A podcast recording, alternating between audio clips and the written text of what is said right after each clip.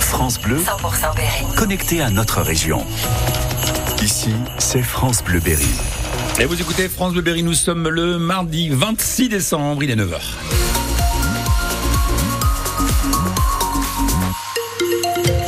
9h, c'est l'actualité présentée par Alexandre Moto. Bonjour Alexandre. Bonjour Luc, bonjour à toutes et à tous. Du côté de la météo, euh, il fait quand même plutôt gris Ouais. et pas spécialement froid pour la Non, saison. c'est ça, c'est-à-dire qu'on aura donc du gris pratiquement tout au long de la journée avec un petit vent de sud-ouest et des températures douces, hein, entre 10 et 12 degrés.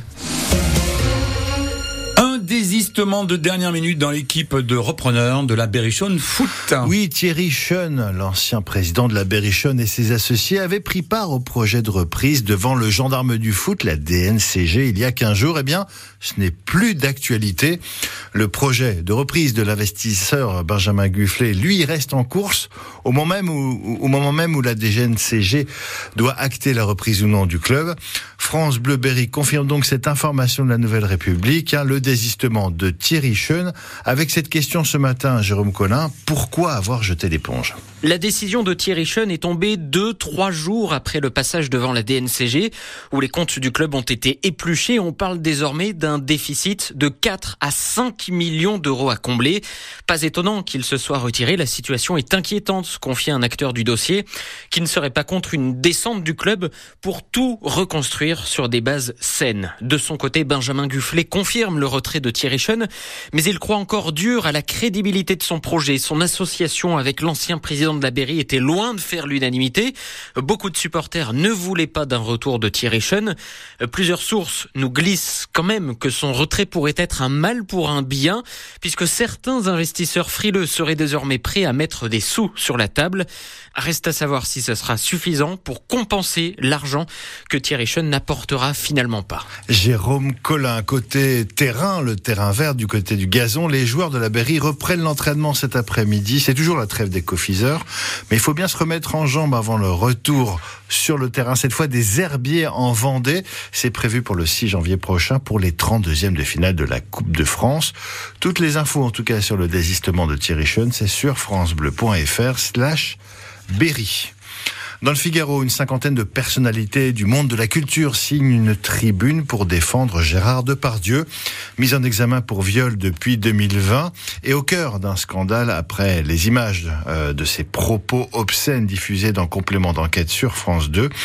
Eh bien, les signataires dénoncent un lynchage. Ils appellent à, respecter euh, la présomption d'innocence. Carole Bouquet, Roberto Alagna, Jacques Dutronc et l'académicien Jean-Marie Rouard font partie des signataires. Une terrible découverte en Seine-et-Marne. Les corps d'une femme et de ses quatre enfants sont vus dans un appartement à Meaux hier soir. Le père de cette famille est activement recherché par la police. Une enquête pour homicide volontaire a été ouverte par la PJ de Versailles. Le procureur de Meaux tiendra une conférence de presse dans la journée. À 7 mois tout pile du, début des, des JO, il y aura une fan zone à Châteauroux. Une fan zone, elle s'appellera le Club 2024. Cette fan, cette fan zone permettra aux passionnés de suivre le plus grand événement sportif de la planète. Initialement prévu sur le parvis d'Equilox, la fan zone s'installera finalement dans le parc de Belle-Île à cause des contraintes trop importantes en matière de sécurité. Il a donc fallu s'adapter. Anne-Laure Baudin, directrice de la communication de Châteauroux Métropole. On va surtout exploiter la plage de Bléril. C'est une plage qui existe déjà, mais on va essayer vraiment de faire une véritable plage avec des transats, des parasols, euh, un écran géant bien entendu qui retransmettra euh, les épreuves, des points de restauration également euh, sur place. Euh, L'idée, et ça, ça n'a pas changé, quel que soit le site, c'est qu'on puisse accueillir tout le monde, des gens qui sont euh, férus de sport et qui vont peut-être être déçus de la billetterie, et également d'accueillir des gens qui regardent jamais les Jeux Olympiques, jamais le sport en général, mais qui vont simplement vouloir venir passer un moment en famille ou entre amis. En tout cas, cette décision a du mal à passer chez les cafetiers et les restaurateurs Castelroussin, déjà échaudés par une récente série d'annulations dans les hôtels de la ville. Alors en plus, cette fan zone qui va à Belle-Île un peu plus à l'écart du centre-ville, c'est vraiment la déception. Véronique Gollon, la présidente de l'Umiberry. Le déplacement de cette fan zone veut dire que bah, les gens qui seront intéressés par les Jeux Olympiques, les visiteurs, les spectateurs, ils iront soit au CNTS, qui est donc en dehors de Châteauroux, soit vers Belle-Île. Donc en fait, ils n'auront plus besoin d'aller en centre-ville. Moi aussi, ce que j'ai peur, c'est l'image qu'on va donner de Châteauroux, parce que c'est vrai que Châteauroux, euh, l'été est quand même un petit peu endormi. On est un petit peu attendu au tournant parce qu'on est le petit poussé des JO. Hein. On va peut-être euh, donner raison à ceux qui attendent de, de dire un petit peu de mal. Vous avez vu, ça se passe à Châteauroux et puis il se passe pas grand-chose. Véronique Gollon, très déçue, hein, la présidente de, de l'Umi-Berry. En tout cas, les arguments des uns et des autres sont à retrouver sur notre application ici, ICI. Et puis j'en profite pour passer ce message. Il y a beaucoup de gens qui nous disent, oui, mais moi j'ai pas l'application, vous pouvez la télécharger, c'est gratuit. Exactement. ICI, ici, ici.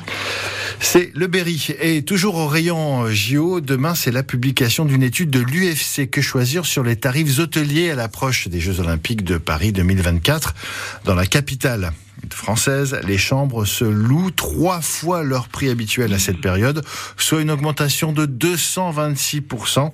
Les experts pointent aussi du doigt des obligations pas très légales de réserver plusieurs nuits d'affilée, ce qui fait exploser le budget. Une petite info sympa pour, pour terminer. Alix Duchet resigne à Bourges jusqu'en 2027. La meneuse des tangos est aussi une des taulières de l'équipe de France et elle a mis en scène ce, ce, cette prolongation avec une petite vidéo publiée sur les réseaux sociaux de, du club où un Père Noël arrive, un, un enfant ouvre le cadeau et c'était marqué Alix Duchet resigne à Bourges. Voilà, Ça c'est bien. C'est très sympa. Noël, c'est partout.